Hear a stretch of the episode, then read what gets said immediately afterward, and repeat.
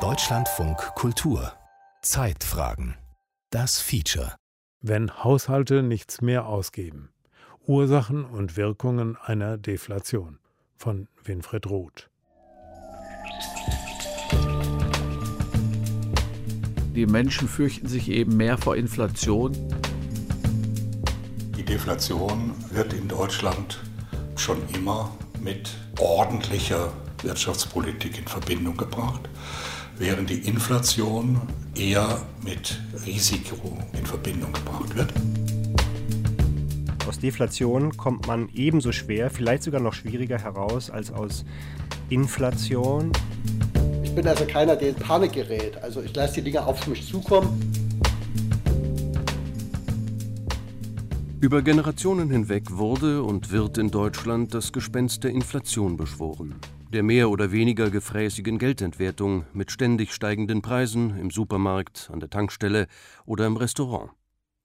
Aber wesentlich wahrscheinlicher, so sind sich viele Experten einig, ist eine Deflation, also eine Krise mit steigendem Geldwert und sinkenden Verbraucherpreisen.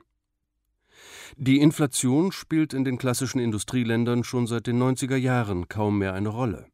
Die Geldentwertung näherte sich zwischen Berlin, Tokio und San Francisco der Nulllinie oder sie sank sogar darunter.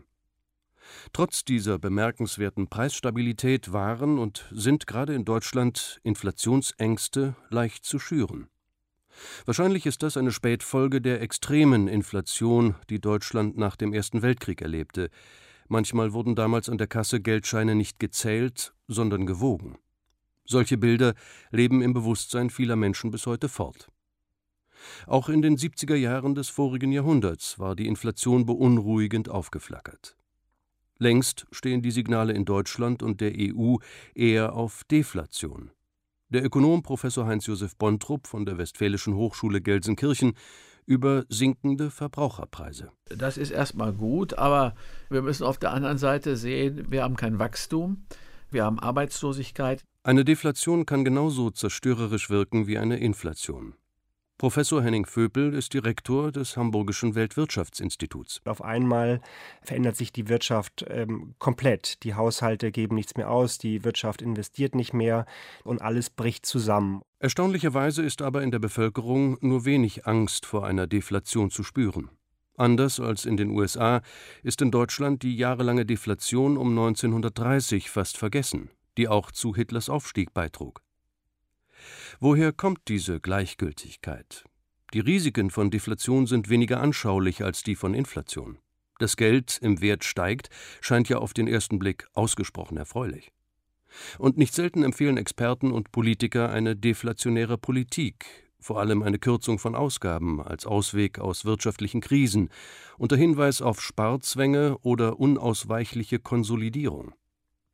Andererseits besteht kein Grund zu einer Dämonisierung heraufziehender Deflation, denn sie scheint heute beherrschbar zu sein. Wir haben gelernt aus den historischen Erfahrungen der Deflation der 30er Jahre. Die Zentralbanken wussten, dass es die falsche Reaktion ist, jetzt mit Ausgabenkürzungen oder mit hohen Zinsen darauf zu reagieren. Wie bei einer Inflation bedeutet eine geringfügige Deflation zwar Wohlstandsverluste für den einzelnen Bürger, ist aber nicht existenzbedrohlich. So lebt der nach wie vor reiche Global Player Japan seit einem Vierteljahrhundert mit leichter Deflation.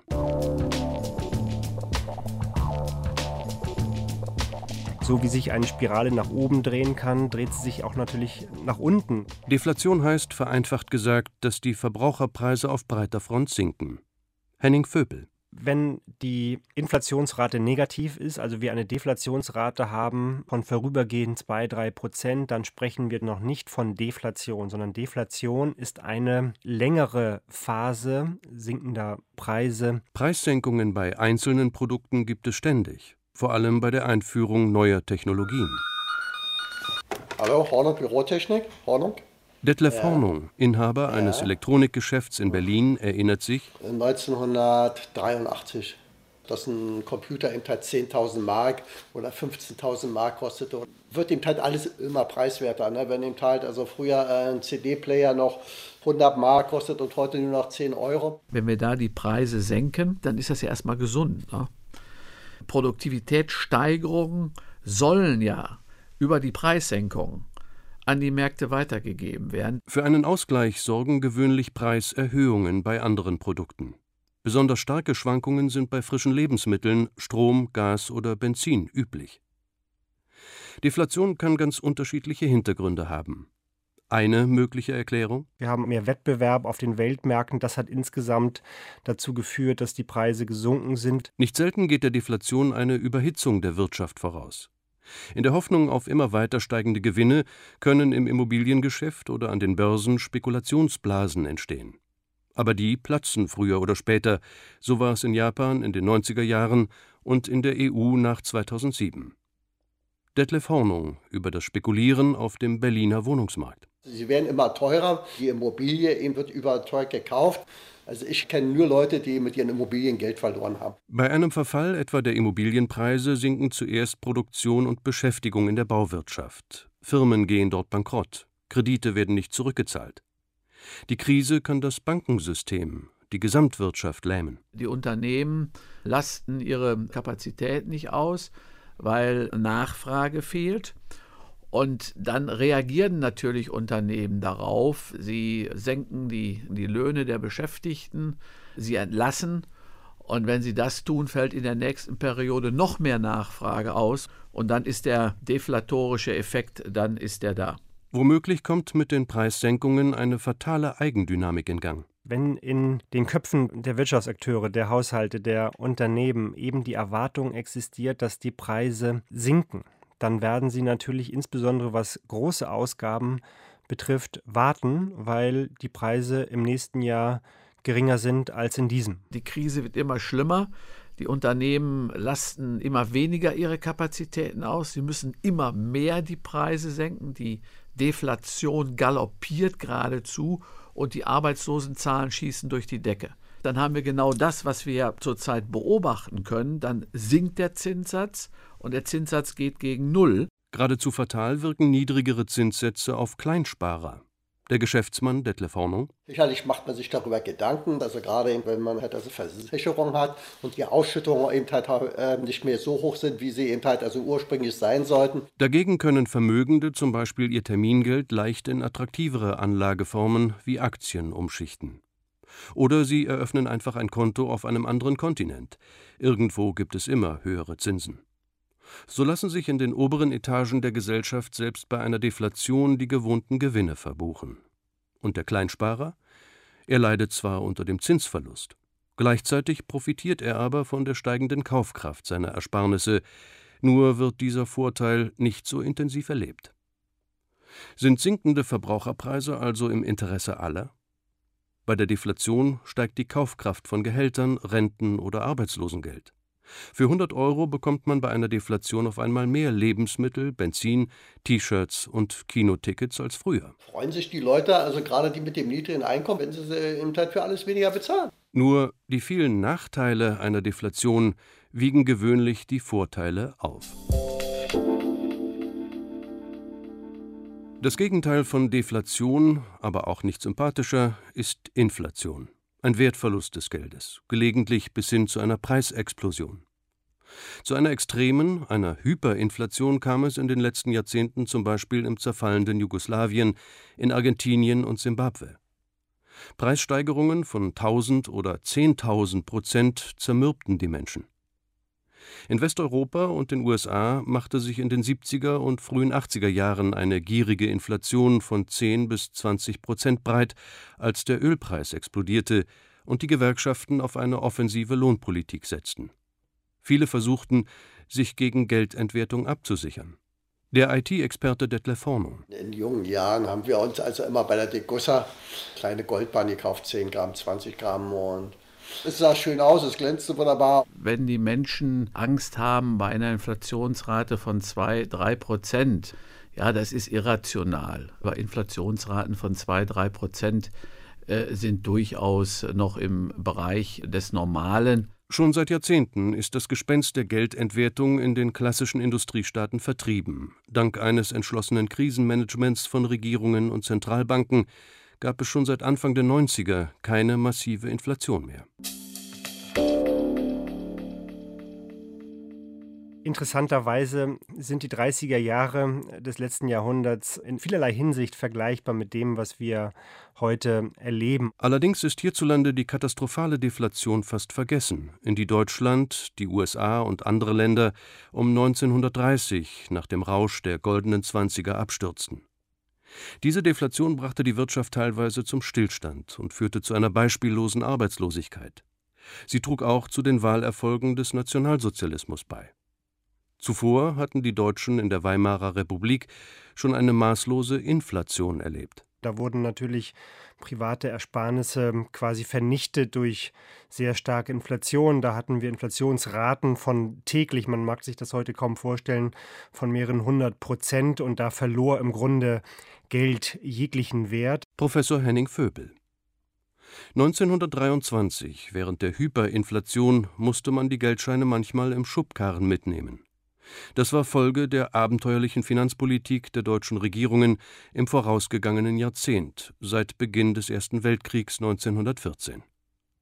Von dieser erschreckenden, hier und da auch skurrilen Geldentwertung erzählten Millionen Menschen ihren Kindern und Enkeln.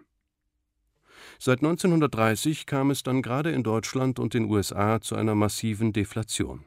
Hintergrund war die erste Weltwirtschaftskrise des 20. Jahrhunderts. 1929 hatten wir ja den berühmten schwarzen Freitag, also den Börsencrash und als Konsequenz die Demotivierung der Investoren, die sich zurückgehalten haben. Der Wirtschaftshistoriker Professor Werner Abelshauser von der Universität Bielefeld.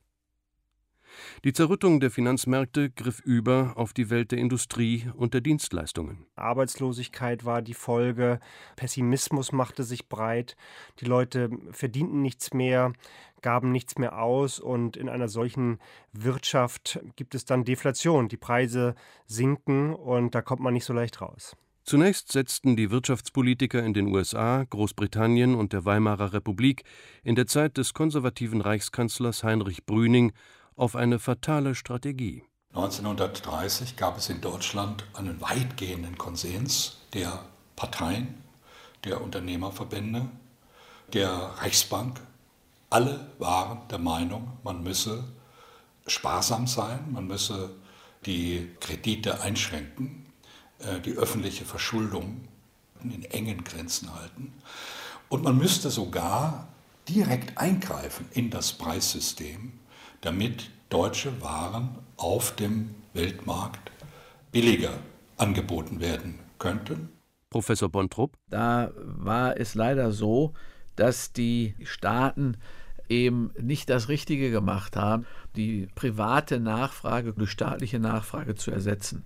Da ist eine Parallele zu heute. Das hat eben dazu geführt, dass man sich als Staat verhalten hat wie ein privater Haushalt. Das ist allerdings grundfalsch und dass Deflationstendenzen in Deutschland verstärkt worden sind. Arbeitslosigkeit ist nicht gesenkt, sondern hat sich erhöht. Henning Vöpel. Schließlich erreichte die Arbeitslosigkeit in Deutschland über 30 und in den USA bis zu 25 Prozent. Die wirtschaftliche Katastrophe Anfang der 30er Jahre trug viel zur politischen Destabilisierung der Weimarer Republik und zum Aufstieg des Nationalsozialismus bei. Dabei gab es schon während der Regierungszeit Brünings alternative Vorschläge aus Wissenschaft und Gewerkschaften. Professor Abelshauser hebt hervor: Man hätte ja auch staatliche Kreditpolitik machen können, also staatliche Ausgabenpolitik, Arbeitsbeschaffungspolitik.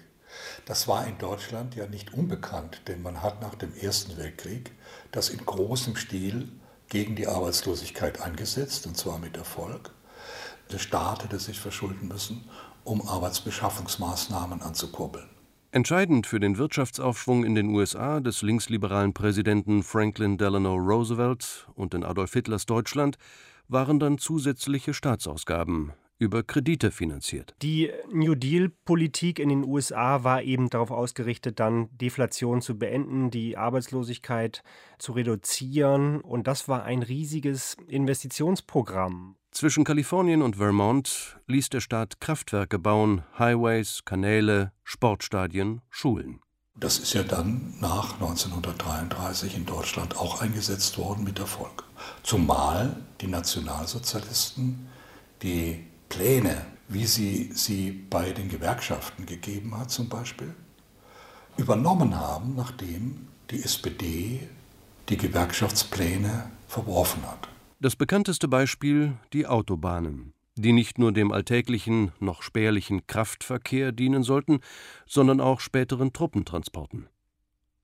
Eine zerstörerische Deflation wie Anfang der 30er Jahre blieb seither in den westlichen Industrieländern aus. Dem Programm Reichskanzler Brünings würde heute vermutlich niemand mehr vertrauen. Andererseits sind einzelne Elemente deflationärer Wirtschaftspolitik unter der Parole konsequenter Sparkurs nach wie vor verbreitet. Mit chronischer, aber geringer Deflation schlägt sich Japan seit Anfang der 90er Jahre herum. EU-Länder wie Griechenland, Bulgarien und Spanien haben während der 2007 ausgebrochenen Wirtschaftskrise zum Glück nur eine leichte Deflation erlebt. Wir hatten den Beginn dieser deflationären Entwicklung in Japan Anfang der 90er Jahre. Die Regierung hat ja dann das versucht zu kompensieren, aber es hat dennoch nicht gereicht. Könnte es in der EU so kommen wie in Japan, das seit einem Vierteljahrhundert in einer scheinbar ausweglosen Flaute feststeckt? Vor der Deflation erlebte Japan einen hinreißenden Boom. Das Thema Mitsubishi und Co. verdrängen europäische Unternehmen vom Weltmarkt löste damals, Ende der 80er, erregte Debatten aus. Auch die üppigen Gewinne aus den Exporten nach Europa und in die USA trugen zu einer Überhitzung der japanischen Wirtschaft bei. Spekulation mit Aktien, Optionsscheinen oder Staatsanleihen, mit Baugrundstücken oder Hochhäusern machte sich breit. Anfang der 90er begann der Niedergang. Damals kam es zu einer gewaltigen Blasenbildung in den Börsen und auf den Immobilienmärkten. Diese Blase ist dann geplatzt. Werner Abelshauser. Die Preise von Vermögenswerten brachen ein. Viele Haushalte und Unternehmen hatten sich im Boom bedenkenlos verschuldet und gerieten jetzt in Zahlungsschwierigkeiten. Entsprechend bekamen es die Banken mit massiven Kreditausfällen zu tun. Immer mehr Unternehmen schränkten ihre Investitionen ein. Das Wirtschaftswachstum ließ nach. Zeitweise kam es sogar zu Produktionsrückgängen. Der Lebensstandard der breiten Bevölkerung stieg nicht mehr. Die Preise für Autos, T-Shirts oder Sushi, für Busfahrscheine oder Kinobesuche begannen zu sinken. Die Deflation war da. Die Preissenkungen glichen die Nachteile nicht aus. Die meist von Konservativen geführten Regierungen Japans gaben schwindelerregende Summen für die Ankurbelung der Konjunktur und damit für die Zurückdrängung der Deflation aus. Die Zinsen liegen in Japan schon seit langem sehr niedrig, teilweise nahe Null. Trotz dieser günstigen Finanzierungsbedingungen blieb der erhoffte Investitionsschub in der Privatwirtschaft aus. Seit Jahrzehnten steckt Japan in der Stagnation fest. Es herrscht eine meist mäßige Deflation. Ein wichtiger Grund für den ausbleibenden Aufschwung, die Japanerinnen und Japaner konsumieren nicht genug. Der Wirtschaftshistoriker Professor Werner Abelshauser von der Universität Bielefeld. Die äh, Löhne sind nicht im selben Maße gestiegen, wie sie hätten steigen können, gemessen am Erfolg der japanischen Wirtschaft auf dem Weltmarkt. Wie geht es weiter? Woher könnte eine Belebung kommen? Professor Bontrup? Das hängt auch von der Weltwirtschaft natürlich ab. Und Japan ist aufgrund der hohen Exportquote natürlich mit der Weltwirtschaft verbunden. Die Weltwirtschaft lahmt und das wirkt sich dann natürlich auch auf die japanische Wirtschaft aus. Sie werden auch dort in Zukunft Probleme haben, ihre Kapazitäten auszulasten. Japan ist auch ein Beispiel dafür, dass mäßige Deflation wie mäßige Inflation zwar schadet, sich aber nicht verhängnisvoll auswirken muss. Japan ist, noch, eines der reichsten Länder. Es geht um Stagnation auf hohem Niveau.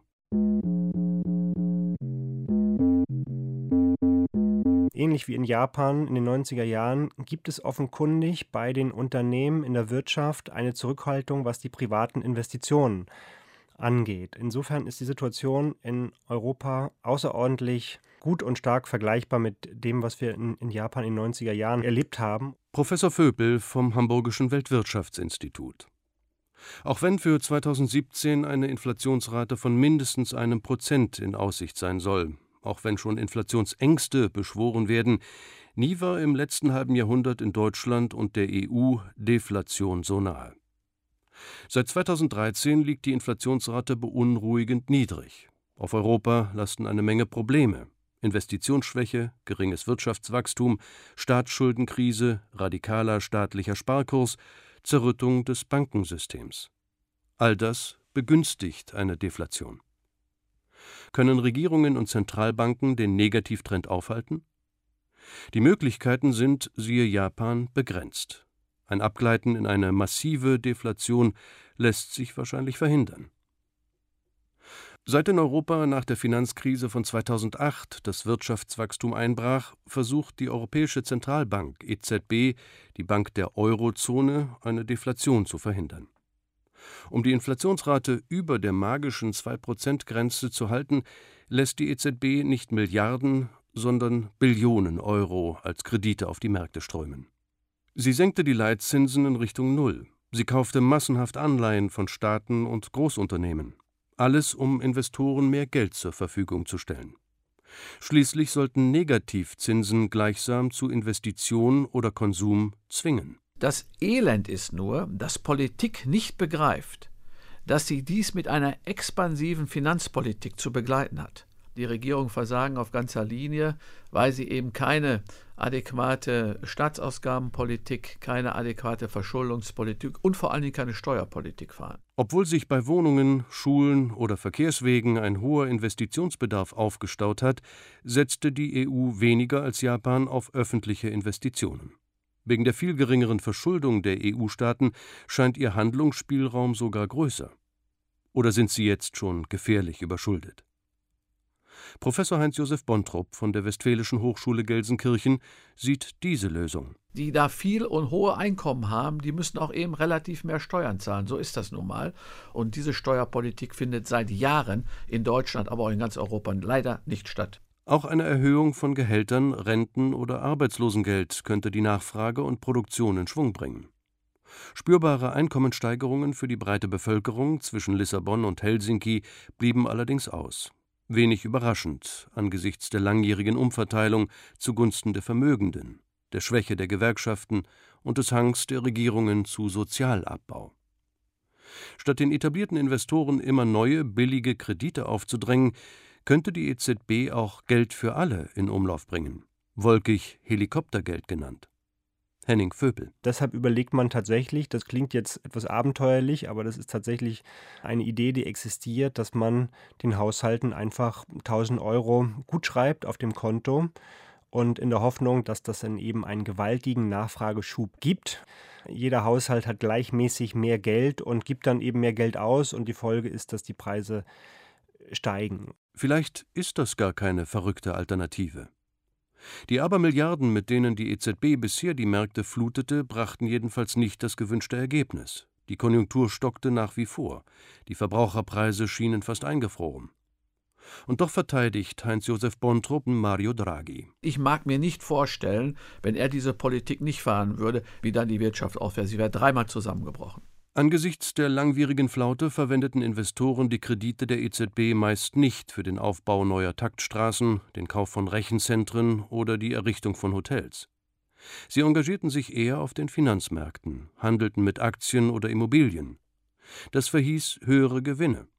Womöglich entstehen so, mit dem Anstieg der Vermögenspreise, neue Seifenblasen der Spekulation.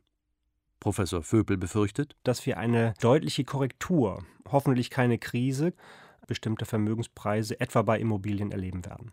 Trotz aller Defizite. Eine teilweise Stabilisierung wurde in der EU erreicht. Die Inflationsrate sank zwar bedenklich unter 2 Prozent, aber nur in einzelnen Ländern und kurzfristig in den negativen Bereich. Sollte es tatsächlich zu Deflation kommen, muss das, wie in Japan, nicht zur Katastrophe führen. Aber auch mäßige Deflation würde Wohlstandsverluste verursachen und Arbeitsplätze vernichten. Das könnte zu politischer Destabilisierung beitragen. Wenn Haushalte nichts mehr ausgeben, in einer Übernahme vom RBB hörten Sie ein Feature von Winfried Roth über Ursachen und Wirkungen einer Deflation.